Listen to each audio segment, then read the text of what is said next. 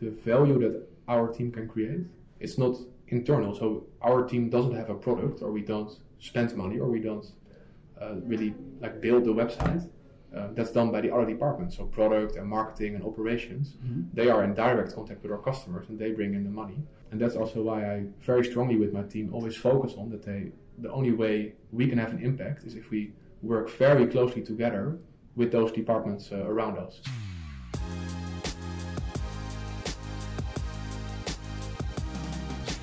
Project A podcast. Hello, everyone, and welcome to the new episode of the Project A podcast. I'm Philipp, heading the business intelligence team and the marketing team at Project A Ventures. And today I'm in Amsterdam with my friend Henk Smit from Catawiki. Catawiki is one of our portfolio companies and was actually Europe's fastest growing startup in 2015 and 2016. So I'm really looking forward to exchange with Henk today. We're going to talk about data teams uh, and explore a bit why a lot of data projects actually fail. Uh, I hope that we can learn a lot from Catawiki on how to avoid this failure from happening. Um, so let me introduce Henk. Hey Philipp, good uh, good afternoon. So Henk, you're the um, head of analytics and data science here at Catawiki. Yeah. Um, what made you move into the startup world, and why are you here today? Yeah, yeah. Thanks. That's a good question. Um, yeah, I am trained as a physicist, so I studied uh, physics, mostly theoretical physics uh, at university. And already there in physics, the whole point is that you collect a lot of data, chaotic data with, without patterns and with patterns and the goal there is to, to make sense of that and to come up with models that, in the case of physics, describe the universe and the world and the smallest and the biggest things, uh, which I really like. So, so exploring to through things that you don't really understand, trying to find that, that moment that you think, ah, now I get it, I understand why this works like this. That's always a moment I, uh, I really uh, loved. Um, from physics, uh, I moved into academic research, um, where I hope to find sort of that, so to to dive into topics and to really find these moments of whoa this is interesting. This and now I understand what I'm doing. Um, however what I then learned in, uh, in research is that it's sort of the goal doing that except that the pace is really slow because mm-hmm. of course in science you have to be very uh, thorough and you want to sort out things until you know 99.9% sure that something is like it is. Mm-hmm. Uh, and that's also how it went in my PhD. So after two and a half years there, I realized that I knew exactly what the next one and a half year would look like. Like I could, I could just, I could write it down, would know exactly the planning and everything how uh, how it would go, and that really demotivated me because I don't like the world to be predictable and uh, well that you know what's what's going to happen. And then um, th- that week I uh, was at a party with some friends there who were all uh, working at Booking.com uh, as analysts, data scientists, and I told them a bit about my job and that I had these considerations about, well, it's going a bit slow and it's so predictable. And then they were all like, okay, well, man, you really have to join us then. It's so much fun. We uh, every week we work on a different subject, and there's always something else to work on. And we we use data to find out how everything works. Um, yeah, they were really enthusiastic and passionate about passionate about uh, what they were doing, and also just the, the, type of persons, which I later learned is uh, the typical startup person. They were just energetic and, yeah, they just enjoyed what they were doing, full of uh, full of enthusiasm and energy. So that really, uh, yeah, that, that triggered something in me.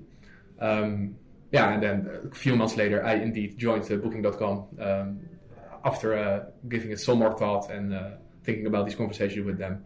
I just realized I wasn't made for the academic world. I was made for the uh, fast-paced environment. And did everything hold to be true that you expected? Yeah, well, um, it was definitely uh, much much better. So indeed, uh, at Booking when I joined them, they were, were already uh, I think six thousand five hundred employees.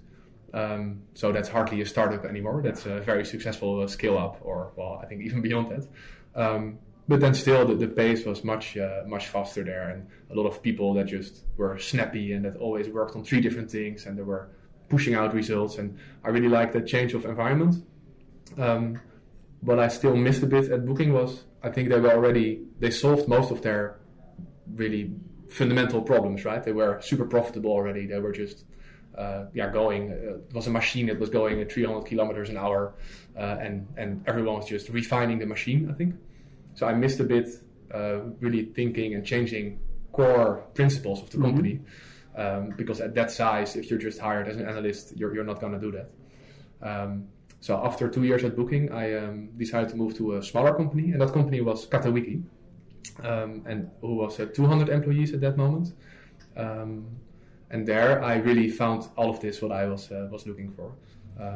It's really interesting that you're saying to a smaller company because for us, uh, is one of the flagships in our portfolio, uh, also in terms of employees, but also in terms of revenue. Uh, also raised uh, sizable um, financing rounds. I think the last one was over 80 million, so it's definitely one of the bigger companies. Yeah. Can you maybe explain a bit what Catawiki is actually doing for our listeners who are not so familiar with the company? Yeah, yeah, definitely. Um, yeah, I, indeed, I was hired right after that last investment round, so probably thanks to that I was hired. Um, and the reason we got an investment was, um, yeah, Catawiki is a is an auction platform um, for special and unique objects. Um, so our founders, uh, Marco and Rene, um, one of them was a comic book collector, uh, really fanatic about comic books, right? So what he will do is he will always browse the internet and search for special comic books because he doesn't want the latest uh, Donald Duck or uh, well just the latest standard comic. He wants like these special things that are 50 years old and a first edition. And what he experienced was that he couldn't really find a place to only find special objects. So he would go to eBay and uh, other. So in the Netherlands we have uh, Marktplaats, um, like used used products marketplaces, and there he had to essentially browse through everything or all the crap, as he would uh, phrase it, just to find that one unique item for him that he would be interested in. Um, and from that as a starting point, he thought, it, why why isn't there like this platform, this place where collectors and, and passionate enthusiasts about uh, about what they're doing can meet and can sell only special items to each other. Um, so that's what they started, and to to maintain that specialness, so the uniqueness on the platform, um, Catawiki employs a lot of what we call experts. So those are people with a lot of yeah, domain knowledge, so they know all about comic books, uh, but also we have uh, 50 other categories like uh, watches and jewelry and uh, antiques uh, and uh, cars and mobility. So everything you can collect or everything that's special or unique. And those experts, they know all about those fields. So they they have been in the watches branch, branch forever, for, for instance. Um, so they make sure that everything that we offer on the platform is really special. That people that really know everything about watches or comic books, that they can just go to our platform and go to the, the comic books category, and that everything they find there, it's really wow. That this is exactly what I was looking for. Um, yeah, and our founder Rene was right that that was something that was well, uh, there was demand for that. Uh, so they grew really fast in the first couple of years, and that helped them to uh, to secure a, couple of investments in, in various rounds. Um, so if I then go back to the, the moment I joined when we had 200 people, I think at that point half of them was actually an expert. So people with those domain knowledge who are very operational, running our uh, auctions. And then we of course had some uh, customer support, marketing, um, and some other supporting functions. And I think that the technology team was about um, I think close to 30 people. So all development and product uh, and data at that point. Mm-hmm. And back then, you start, you said that you started as an analyst.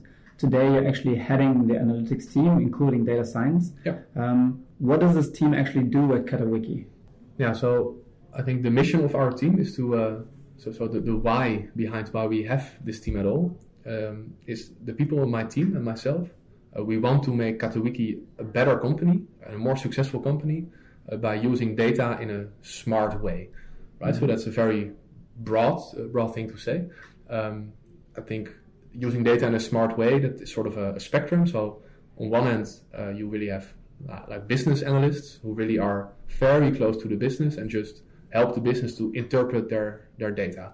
So, uh, for instance, if we run marketing campaigns, we want to know exactly how they are doing, how many people click on them and then come to the site, and how does that whole funnel look like? Do they buy something? Do they come back after that? So that's that's really using data to just understand what's going on. I think the other end of the spectrum, uh, which is more data science or data engineering, is really to build data products. Um, I think a good example is always uh, recommender systems. So if someone comes to the site, uh, we know what this person has done before on our site, and we know what uh, ads they clicked on, and we know what their interests are. Um, yeah, and every week we have new auctions every time with unique items uh, going live, and we want to serve everyone who comes to us the items they are interested in. So then data scientists uh, are very good at, at, those type of challenges to build models that in real time can really predict or uh, suggest items that, that fit well to uh, to people. So after all, you're back at predicting. Uh, in the beginning, you said that you didn't want your life to be so predictable. now it's exactly what you're doing. Yeah. Um, you already mentioned a couple of stakeholders. Who would you say are the main stakeholders of what the data team delivers here at Catawiki? Yeah, yeah. So our team, uh, in a way, is centralized. So we don't really belong to to one department. Um, so we work with with, with all departments, uh, and that's also how we shape the team a bit. Um, so while we are centralized and we are sitting together as a data team, also everyone in their team in the team has a bit of a focus area because I do believe that it helps to have some focus on the topic. Also because things can get quite complex. So running a product team and knowing all the subtleties of our A/B experiments, it takes quite some time to get into that. Comparing to, for instance, uh, marketing campaigns and the whole setup there. Um, so everyone in the team has a focus area with some key stakeholders there, which are usually yeah, the decision makers or really the people that, that run certain functions. Um, and they work closely with those people uh, to find out what their challenges are, what they are currently working on, uh, what ideas they have to improve uh, uh what they're doing. Um, so stakeholders we really find uh, yeah everywhere in the company. All right. Um, and I guess, uh, like in most of the other startups as well, marketing is a, is a central one because that's usually where a lot of money is being spent. And if you can increase efficiency there, it makes a whole lot of sense to do so. Um, you also mentioned that um, the auctioneers are key to what Catawiki as a company does. Um, in what way are you supporting those guys? Yeah, so the auctioneers is really what makes Catawiki stand out from other marketplaces, which are not curated, right? So we are curated thanks to those auctioneers, those experts. Um, and a big project, what we're doing now is, um, I mean, what is of course a challenge for us is that it's it's quite labor intensive to have experts look at mm-hmm. everything that is submitted. Right, so anyone can sign up at our site to become a seller and then start submitting items. So then they uh, have to upload some pictures and fill in some data about the items, like the, the brand and the color and some description about it. And then it's the expert's job to first decide if the item is special enough, so if it's a unique object, and then also to, to place it in an auction and think about uh, when are we going to auction it, in which category exactly, how long should the auction take, uh, all those type of things. Um, and of course, as the company grew very fast, so in well within one or two years, it went from two people to more than 100. Um, all of this was done very manually from the beginning because usually with your tech stack you're a bit behind uh, if you're growing so fast, um, which I think a lot of uh, fast-growing companies will recognize. So we built a lot of manual processes where all these experts, uh, especially in the early days, they did an amazing job in running all these auctions. Um, however, what we want to do moving on um, to make their work yeah, as efficient as possible, but also to essentially use them on their specialty, um, uh, which is thinking about the, speci- the, the items and really uh, deciding if, if, things are uh, special and using their expertise. Uh, we want them to spend almost all their time on that and not on overhead like clicking and doing the administration and dragging items from A to B to C and doing that whole flow. So what you're saying is automating their workflow is one of the key things that you as a data team can deliver to those guys? Yeah, we don't really say automating because um, it's not the goal to, to replace this department by models because we, we do strongly believe that the mm-hmm. is what makes us uh, special, but we essentially want to help them with insights and data tools that help them do their job. So a good example is that so over the last years, uh, experts have done literally millions of um, let's say rejections or approvals of items.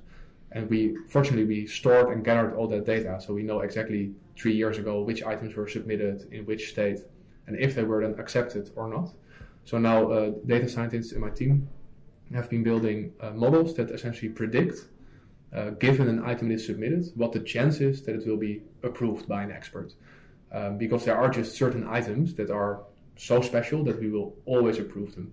So like a, Rolex Oyster from 1971, that is just a unique item. It's special, it's old, mm-hmm. it's valuable. So there's no doubt that we want to have that on our platform. Um, so this model essentially picks now the, the items that were that have a very, very high probability of being approved. And then we already can automatically approve them for the expert. So the expert can actually focus on the edge cases, which are the complicated ones. Um, so then we assist the experts by taking away their, let's say, their easy work, their, their automatable work, so they can focus on their uh, on their specialty. Mm-hmm. Interesting. Um, you now described a bit in more depth what, what you're doing for this team. Um, moving a bit back, um, a question that I oftentimes ask uh, in interview processes when it comes to talking to um, um, business analysts um, is what is actually success for a BI person or a data person? Yeah. Because in marketing, let's say it's a bit more obvious. Marketing is supporting and generating revenue. Um, a BI is very much a support function, as you put it. Yeah. Um, so, how do you define success for you personally and also for your team? Yeah, and that's that's a very good question. It ties back a bit to how we started this conversation. That also it's not easy. So you also see it fail sometimes to be companies that are very optimistic and hire a big data team and then struggle to make it really uh, valuable. Um, what I really, uh, as you say, we're we're in a bit just a support function, and I very strongly believe that the value that our team can create it's not internal. So our team doesn't have a product, or we don't spend money, or we don't really like build the website.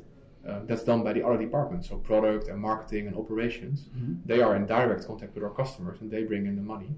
Um, and that's also why I very strongly with my team always focus on that they the only way we can have an impact is if we work very closely together with those departments uh, around us. So for us, success looks like um, if we helped our stakeholders to set, for instance, the best priorities. Right? So any product owner has a whole list of hypotheses and ideas that he would like to work on, and then data can be a fantastic tool to prioritize all those ideas by finding out how much impact would something have, what share of traffic would click on a certain page or a certain ad, and if we would have an uplift of one percent there, what would it mean for the for the bottom line? Uh, so that's what my team does a lot. They, they sit with stakeholders to really understand like what are you working on, what ideas do you have, and how can I help you to prioritize your ideas or to evaluate success of the things you build, um, or to, to generate new ideas by uh, by exploring all the data that we have. And if essentially all our stakeholders have a perfect set of priorities, meaning that they always work on the highest impact things, that for me means that, that my team is uh, is really having success. So in a way, it's the feedback that you get from the stakeholders, and if they know that they have their priorities straight, then you're happy, and that means your team is working successfully. Yeah, yeah, exactly. Right. Which is sort of opposed to um, what you sometimes see in other companies uh, with uh, teams of analysts. Sometimes they can be a bit, well, let's say introverted. So they they build this intelligence center, and then from there they start uh, broadcasting their intelligence Yeah. insights. So they just they start analyzing data themselves, and then they see something that, that could indeed be an opportunity, but it's just not aligned at all at what the business is currently working on. So then they will send emails to the management team or the company saying, "We found this opportunity in the data. We should start working on it." Uh, however, if, if the business side is not ready to pick that up or, or has other priorities, then it will just have, have no impact of doing that. And that's that's why you really have to be always discussing and together with uh, well with the departments around you. All right, so uh, we now learned why it makes sense for Catawiki to have this data team and what you define as success. Um, as a startup founder or working in a very early stage company, I might ask myself, what does the team actually need to look like? So, when would I hire my first data person and what would this person's job profile be? Yeah, yeah, that's a good question. Um, so the when, um, I think when you just started a company and you are two founders or you're five people or you're uh, really just a small team, um, then typically your first year or two years you're just you're being drowned in work because you have don't have anything yet or everything you have is still broken because you just built it, um, and you just you just know what you have to do because you have to do everything essentially, Mhm. uh, and there's there's hardly time to to like sit back and think deeply about the priorities of the three IDs you have because just things are on fire you have to fix them that's not really the moment yet where you need uh, analysts or data scientists to, to build models. I think when you grew a bit and um, you have sort of a, most functions have a couple of people so most departments that, that your company has you have a couple of people working there on multiple IDs and doing multiple things. Um, I think that's a good moment to, to start thinking about a, a data or a business intelligence team. Um, because the moment that you have these multiple functions with multiple people, uh, it becomes hard to grasp the complexity of everything that's happening. Mhm. So, as a founder, for instance, I mean, if you have four people working with you, you can still grasp everything they're doing.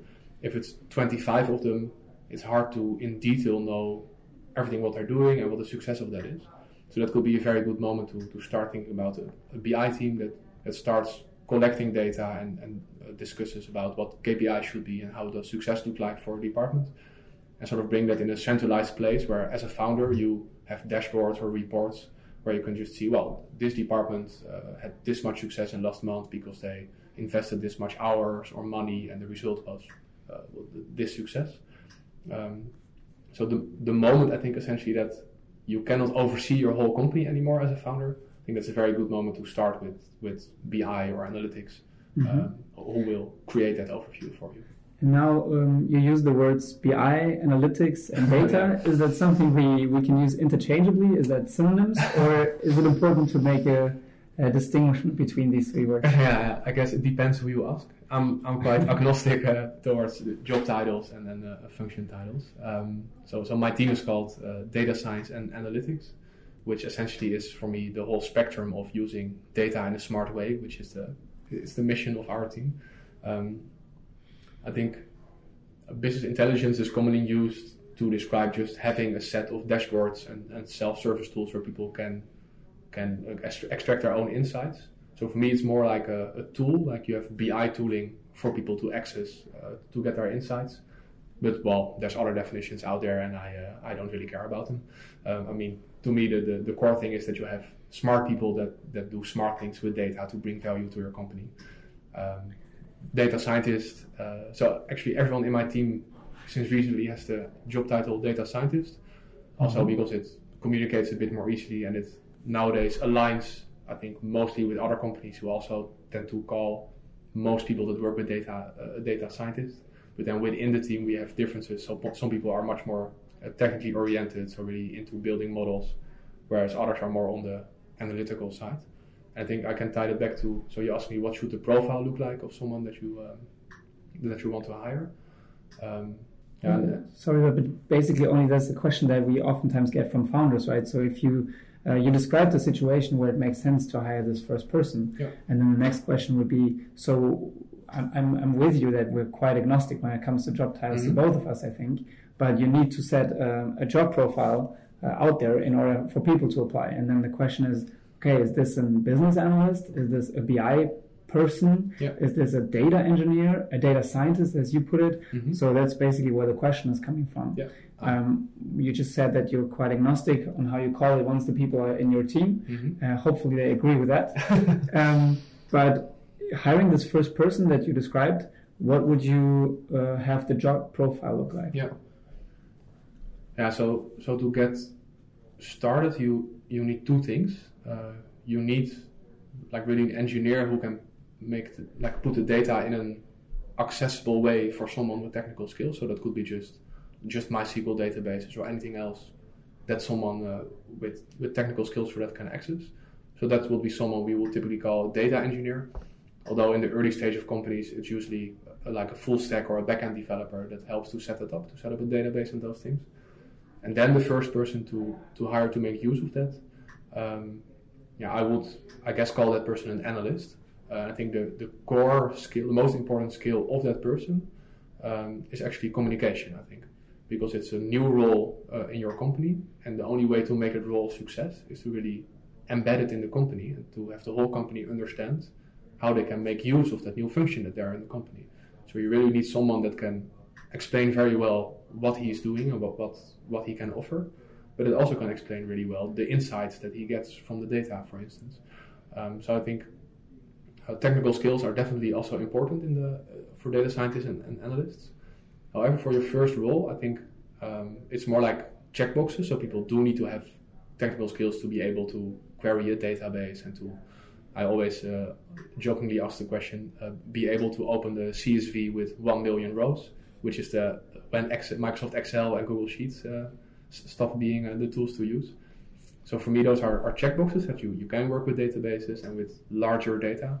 Uh, but the key thing is that you can communicate about it and really show the, the, company how to get value from that data. That would, for me, to be the first role. So I would, uh, to be honest, if we have a, role like this, we usually advertise it both as data scientist and as analyst. because we've just learned that people with this profile, like some of them call themselves analysts and others call themselves data scientists. Um, so we opened the same job with two two job titles, and yeah, so far that has, uh, has worked well.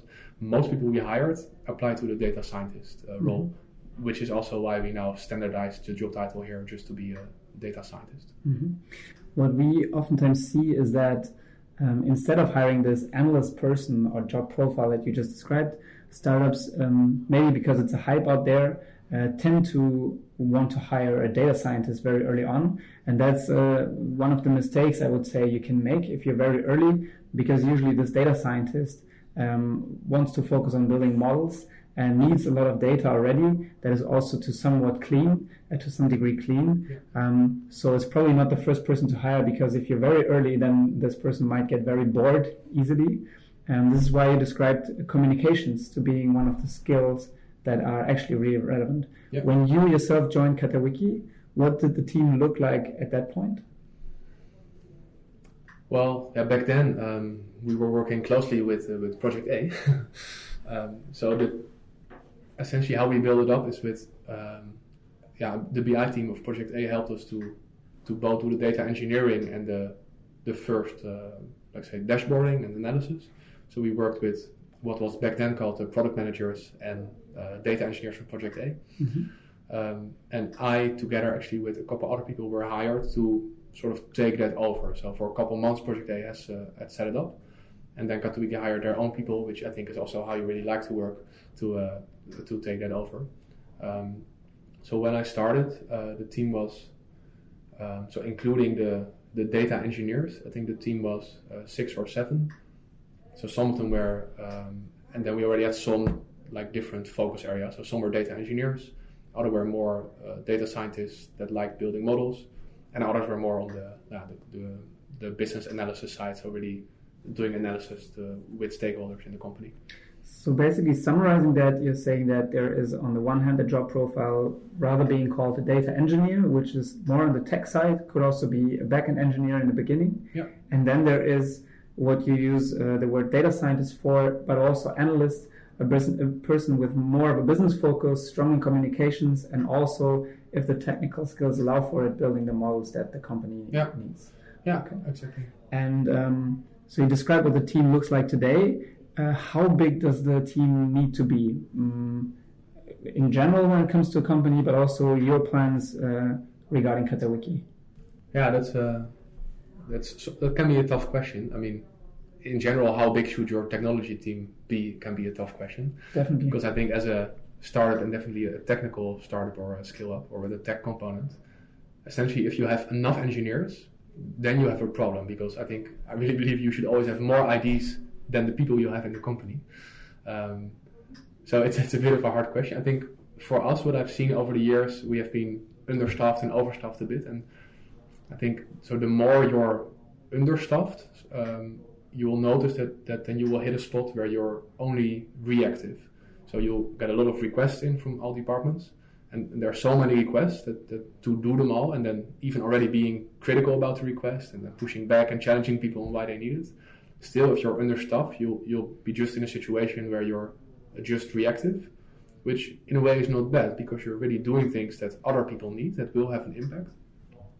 However, I think um, with a data team, you can also add value by being a bit more proactive because in the teams you have specific skills that there are not out, outside the team present. So outside the team, people will not realize sometimes that, that certain possibilities are there with like with the current things that are out there in the world uh, in data science. So I think the right size of the team is if you're like half of the time you're reactive, or maybe even slightly more than half of the time, but the rest of the time, you can be a bit more proactive and really think about what the departments around you are doing, really think about from your own skill set, like how can we improve that? What can we build? What can we analyze to uh, to make it better? So, uh, and if you're only have if you're only proactive, so you don't have that many requests, and that's like it's a walk in the park, then you're probably a bit overstuffed. Yeah. So yeah, for me, it's a bit about that uh, balance. Okay. You were already touching a bit upon the workflows and the processes on being proactive versus reactive before we dive a bit deeper into this, because I think there's a lot to learn from a company that has been growing this fast, um, one more question to the team setup. So, is it really important who this team reports to? Um, because I see business intelligence slash data teams reporting to the CFO very often, sometimes to the COO, and sometimes even directly to the CEO. Um, would you say that matters? Well, yeah, it, it definitely matters, of course. um, so here at Catawiki, um, most of the time we've been reporting to the CEO. Although now since half a year we're reporting to the CPO. Um, so that's the chief product officer. Chief product, yeah. Um, I think, I mean, anything can work as long as the the function you're reporting to uh, doesn't claim the team. Right? So, mm-hmm. so I'm reporting to the, the chief product, but he knows that many people in my team are working on marketing and operations and experts, and he will not claim the team for his own product agenda. I think that's the biggest risk of, of tying the team to one function, is then that that function will claim the team. I think therefore also CFO could work quite well because in a way the, finance is also sort of a centralized function. So they will not easily claim an entire data science team to work on finance things because there's not really a such thing. So I can imagine that works as well. I think actually what works best, but that only you can only do that if you're big enough, uh, and so even bigger than we are currently. Is I think at some point every function also just need their own analytical team, but then mm-hmm. I think you need a team needs to be a, a, couple of people so they can learn from each other and they can uh, challenge each other and uh, spread the work together. So by the time you reach the size that in your central team there's multiple people working on every department, I think it starts making sense to to split the teams a bit and have really a marketing analytics team or a product analytics team, uh, those type of things. But you're not at that stage yet, right? So I understood that you have one central team still, yeah, exactly. um, working with different focus areas, but you didn't uh, decide to split the team just now. No. So in the in the we do sort of split two focuses within the team. Um, so the team is nine at the moment, data science and analytics, uh, excluding the data engineers who are in another team. And essentially within the team, we now split two focus areas. So there's a couple of people focusing on what we call supply and demand. So that's um, yeah, everything around marketing and, and supply and uh, anything that has to do with that. And the other group of people is focusing on uh, product and customer. Um, yeah, so everything, uh, well, I think the name speaks for itself. However, we have not at all built a wall between those two teams. So we're still sitting together with all of us and working also together if like some topics are also overarching, like cancellations are always a good example. The whole company is affected by cancellations, and in all departments you can do something to improve it. Uh, so we're quite flexible there. But we do have at the moment focus areas, and I can imagine if the team continues to grow, that those focus areas also uh, will grow to be teams at some point. Mm-hmm. So you've been touching upon the workflow um, before on how the data team works together and also together with stakeholders. Um, I imagine for a company still being quite young but scaling very fast, um, there are quite some learnings to be made when it comes to that. Um, would be cool if you could describe um, what the working mode today is and how you got there because of stuff not working in the past, um, and how you figured out what the best working mode for you is. Yeah. Yeah. So, what always is a big uh, topic, I think, in, in these type of teams, which are sort of like central but working with a lot of different topics, is the amount of overhead and meetings that you want to have in the team. And that can be quite a, a challenge because if you have too much overhead, it's just people don't have enough time to focus on, on making really an impact. And if you have a startup, there's always there's so much to work on just to to improve it, which is usually more important than to write a very thorough documentation about your previous project. Um, That's what, what you mean by overhead. So documenting, or can you can you yeah, specify also, yeah, yeah, sure, yeah. So overhead can be documenting. Um, it can be maintaining a backlog. Um, mm-hmm. It can be like uh, update meetings with, for instance, the entire team. Um, mm-hmm. So where one person talks about their uh, their topic. It can be a workflow. So for instance, if you start an analysis or a project, do you always use the same format, uh, or do you always just uh, freewheel entirely? It can be about uh, sharing work. So maybe you've written a very long, complicated query, and of course helps if someone else the next time doesn't need to do that. Um, and I mean, all of these things are good in general to do. So I don't want to be like overhead as in uh, negative and uh, useless. Uh, that's not, not what I mean. It's just finding the right balance there is, is mm-hmm. often the, the, challenge. And how do you do that? Yeah, so uh, I think by experimenting a bit with it and being a bit agnostic about it as well. So Uh, how we currently work is we have uh, stand-ups with the entire team, uh, which we do two times a week, where everyone in the team gives a, a small update about what they're doing. And there, with the frequency of those stand-ups, we also just we experimented a bit, and um, I think you can be very clear about it. I, I typically, when I schedule something new with the team, I always schedule like four times or six times, and then we after that we just quickly evaluate together like is it adding value to come together or, or to do this specific task. So I don't really like deciding things and saying it will be like this from now on. I like to test things and then decide together if, if people believe it's adding value for them. Um, and so about those more documentation uh, overhead things uh, I, I, just mentioned, um, what we use there is we have sort of a, a three-point scale for everyone's work. Yeah, so those, those three levels we are uh, we have from top to bottom is so the first let's say the lowest level is ad hoc analysis or ad hoc data requests or the first proof of concepts of uh, data science models. Um, so what we agree together is that if you do that, you yourself take accountability for the accuracy and the quality of it. So if you think uh, you need a second pair of eyes, for instance, to look at your code, you do it. If you're fine with it and you, you're willing to be accountable for what you did, that's also fine. So there's no need to, to do anything uh, there that you have to do. Um, we share methodology and best practices. So if you wrote this query or this script or this you discover this new library, um, in team meetings or stand up or Slack channels, or, or we also have a, a weekly where you can uh, create pages. You share your methodology, um, but what we do there is we focus on that things are actionable um, and that we prioritize and challenge them uh, on impact. So it's really our, our quick working uh, uh bucket, let's say. And how much percentage of your weekly work goes into these ad hoc analyses or the first point that you're describing? For the entire team, I would say that's about let's say 30 to 40 percent. Mm-hmm. So it's quite a bit. It's uh, mm-hmm. it's a lot uh, of time goes into that. Um, then the second level we have is uh, what we call business dashboards or models for internal use or uh, MVPs.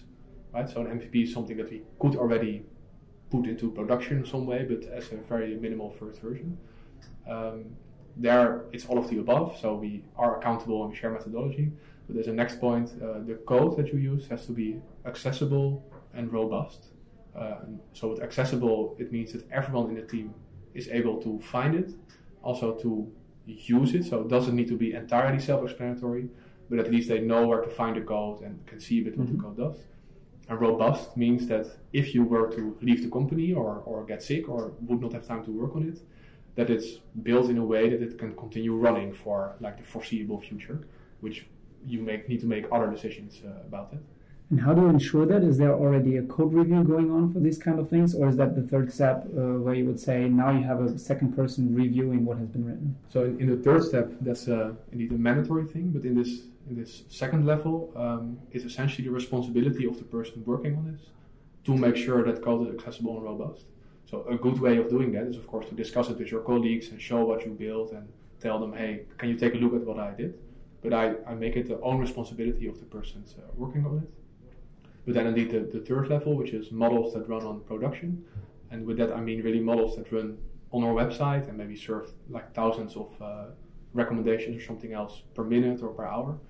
Um, then again, all of the above. But there we need uh, always two pairs of eyes. So make sure that someone else really saw your code and uh, also like went through it and agrees with how you set things up. Um, and that the code is uh, scalable and self-explanatory with scalable, uh, we mean that you really thought about uh, what would happen if you will get 10 times as many requests, or mm-hmm. if it will be about, about much more data, or you want to extend it with future improvements, and your code is ready for that.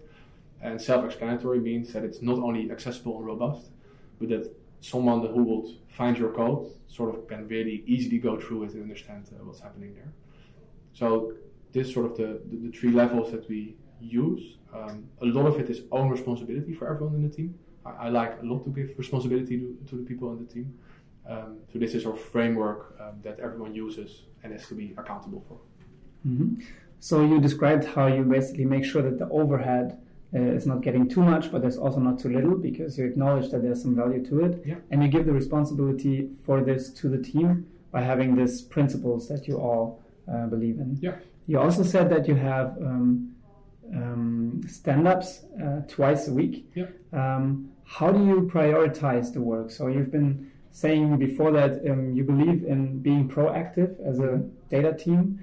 Um, while doing that, how do you make sure that um, everybody in the team is still working on the highest priorities? Yeah. Um, that's that's oftentimes a question you already said yourself that if the team is probably a, a tiny bit too small, you're drowning in work and only working um, reactively. But even then, prioritization is a key challenge. How do you solve that here?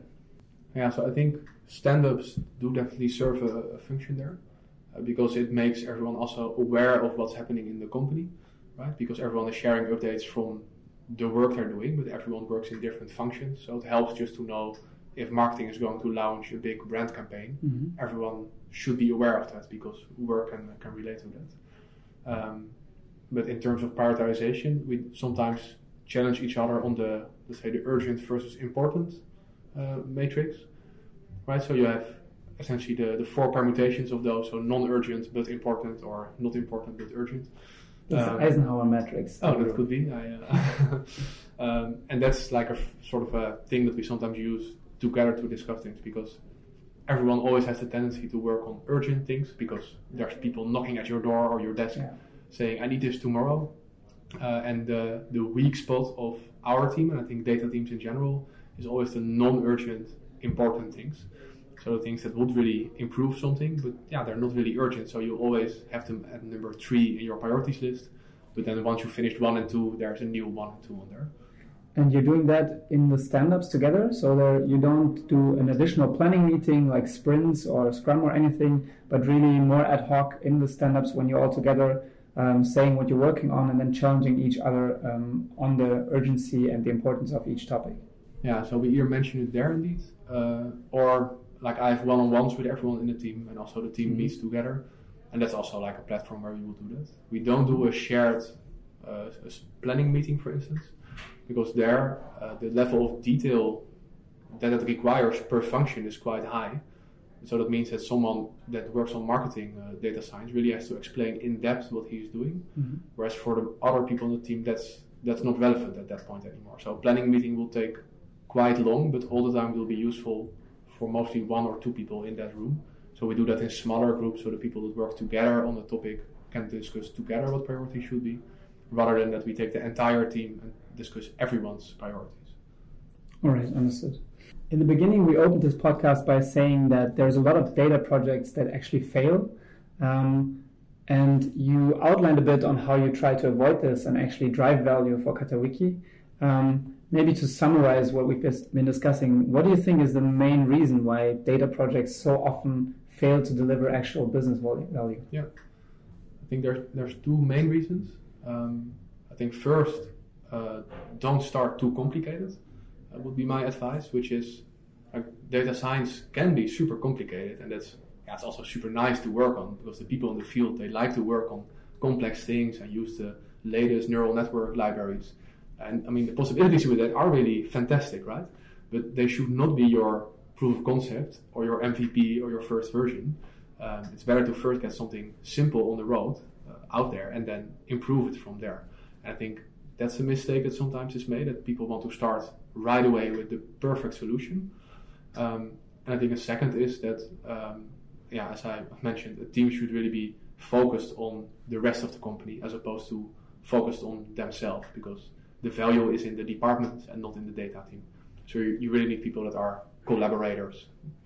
And I think, uh, yeah, if you if you do do, do these things uh, right, so really focus on the easy things at the beginning where you can have an impact and iterate from there, and, and hire people that just love working together. uh, I think then uh, yeah, you can really make a data team a success for your company. All right.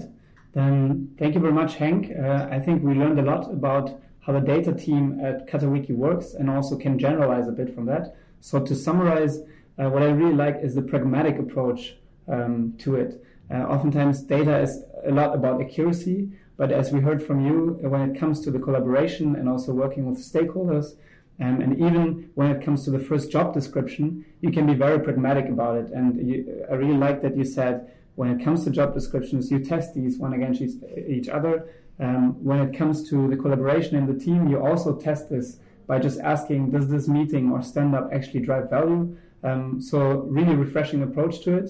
Uh, thank you very much. Um, in the next podcast we'll do, uh, we'll talk a bit more about a certain topic of Catawikis, which is going to be marketplace liquidity. So basically how to manage the balance between demand and supply on a marketplace. Looking very much forward to that. Thank you very much, Henk. Yeah, thank you. I enjoyed and looking forward to the next episode.